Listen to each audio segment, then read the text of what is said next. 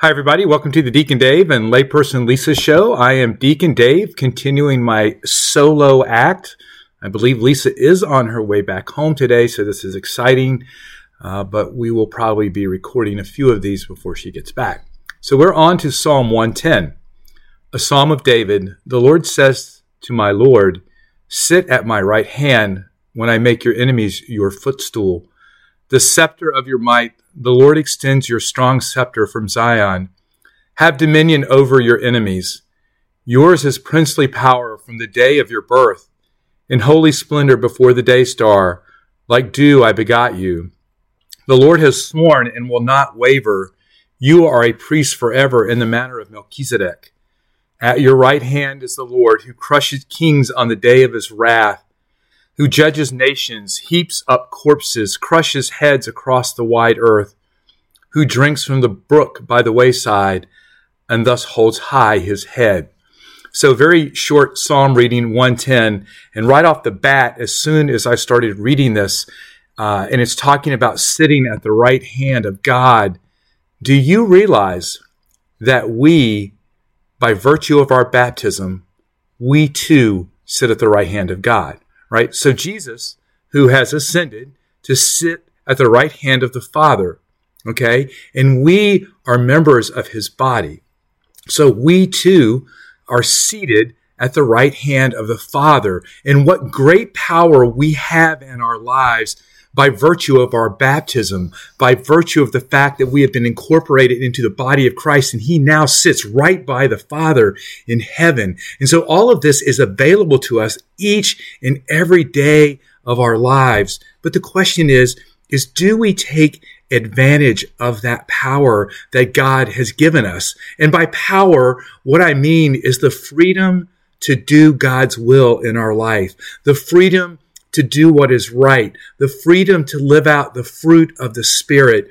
I know there are many days where I can kind of go through the day and let so many other things capture my heart and just forget that I'm already seated at the right hand of the Father and that there's so much that He has for me. There's so much that He has for you that He wants us to just enjoy and to embrace and to live this life that He has given us, this pilgrim journey that we are on, on our way back to our homeland, which is heaven for all of eternity. But He doesn't want us to live uh, in frustration or anger or disappointment or hurt or any of the things that the world wants to bring about in our lives. He wants us to know that we are seated with Him and that we have His love and that we have his power and it is always available and within us because the Holy Spirit dwells in us. And sometimes I feel like I'm being so repetitive uh, on all the different podcasts that are going on and the things that we talk about. But you know what? We need that reinforcement because the world is just constantly coming at us so hard with so many difficulties. And the Lord wants us to know that He has the power to just say, stop. I am not defined by the world. I'm not defined by what's going on around me. I am defined only by the power of a God who loves me.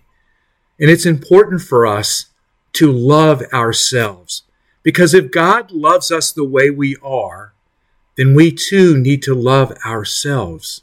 And I think that's a powerful part of the message today that God's love for us is enough. He knows that we're broken. He knows that we struggle. That's why he sent his son Jesus to be with us.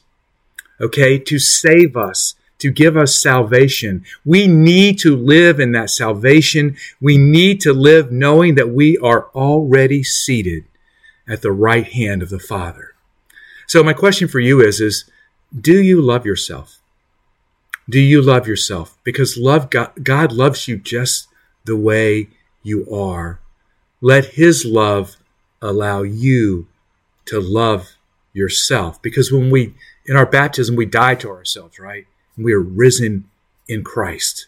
And so we have the opportunity each and every day, because of Christ who lives in us, to see ourselves the way God the Father sees us.